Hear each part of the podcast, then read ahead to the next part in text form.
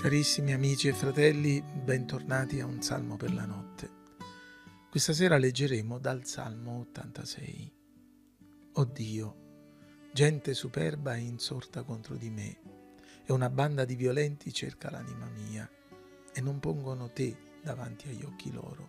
Ma tu, Signore, sei un Dio pietoso e misericordioso, lento all'ira e grande in bontà e in verità volgiti a me e abbi pietà di me, dà la tua forza al tuo servo e salva il figlio della tua serva.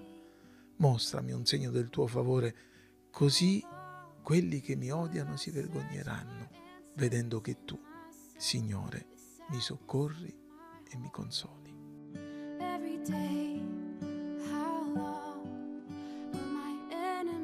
Questo salmo di Davide è una preghiera di liberazione molto intensa e descrittiva. Sono versi poetici di facile comprensione che quasi si commentano da sé. Notiamo prima di tutto l'intensità del rapporto di Davide con Dio. Egli ama Dio, proteggi l'anima mia perché ti amo, confida in Dio. Dio mio, salva il tuo servo che confida in te. Conosce e celebra la bontà di Dio. Tu, oh Signore, sei buono, pronto a perdonare e misericordioso. Conosce, celebra ed esalta la grandezza, la potenza e l'unicità di Dio. Non c'è nessuno pari a te fra gli dei, o oh Signore, e non ci sono opere pari alle tue.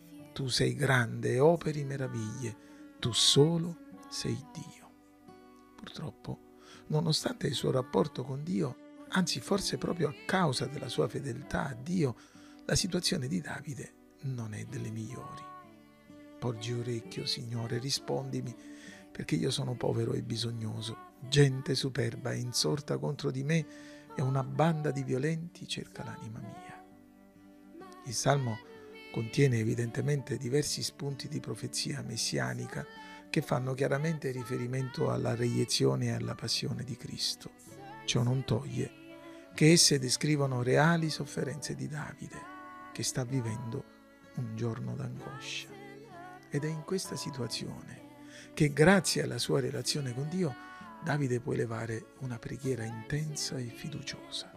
Abbi pietà di me, o oh Signore, perché io grido a te tutto il giorno.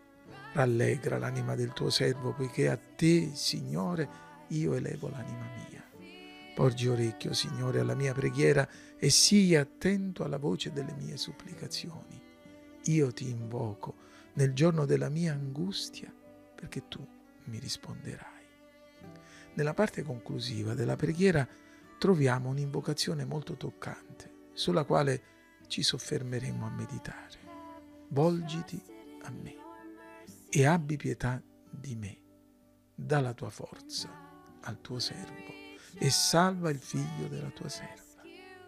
Qualcuno traduce l'espressione iniziale di questo versetto così, abbi pietà di me e guardami. L'idea che il Salmo ci dà è quella di un uomo circondato da nemici violenti, una banda di belve feroci e fameliche che digrigna i denti contro di lui. Questo ci ricorda il Salmo 22, dove è scritto Grossi tori mi hanno circondato, potenti tori di Basan mi hanno attorniato aprono la loro gola contro di me come un leone rapace e ruggente. Cani mi hanno circondato, una folla di malfattori mi ha attorniato, mi hanno forato le mani e i piedi. Enormi tori, leoni ruggenti, cani arrabbiati si scagliano contro il servo di Dio. In questo accerchiamento però Davide cerca il Signore. Desidera attirare la sua attenzione, incrociare il suo sguardo, sapendo che quel contatto visivo sarà sufficiente per infondergli sicurezza, per dargli forza nella certezza che Dio, quando ascolta e vede i suoi santi in difficoltà, scende e li libera nella sua infinita grazia. Altre due volte nei salmi di Davide gli sentiamo fare questa preghiera. Nel 25, nella sua solitudine, Davide dice, volgiti a me, abbi pietà di me, perché io sono solo e afflitto. Nella sua afflizione e solitudine Davide sa che il solo sguardo di Dio è in grado di liberarlo dall'angoscia. Nel Salmo 69 la figura è ancora più intensa, la situazione di Davide è più drammatica e con l'acqua alla gola. Salvami dal pantano perché io non affondi, liberami da chi mi odia e dalle acque profonde. Non mi sommerga la corrente delle acque, non mi inghiottisca il vortice. Rispondimi, Signore, perché la tua grazia è benefica, volgiti a me nella tua grande misericordia. Sì, come un uomo che sta affondando, Davide alza lo sguardo al cielo per incrociare gli occhi dell'Eterno, certo di ottenere la sua attenzione, sicuro di realizzare la sua liberazione.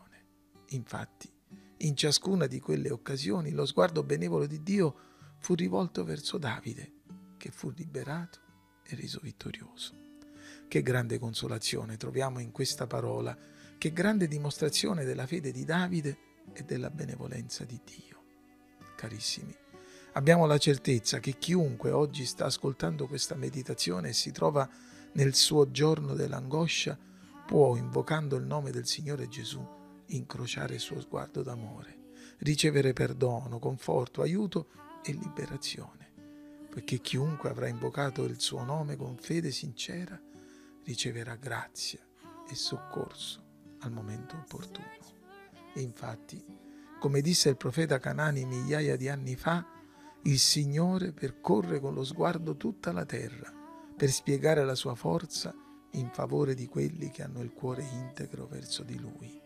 Sì, Dio non aspetta altro che tu lo invochi per stendere la sua mano e benedire la tua vita. Ci credi? Turn to me.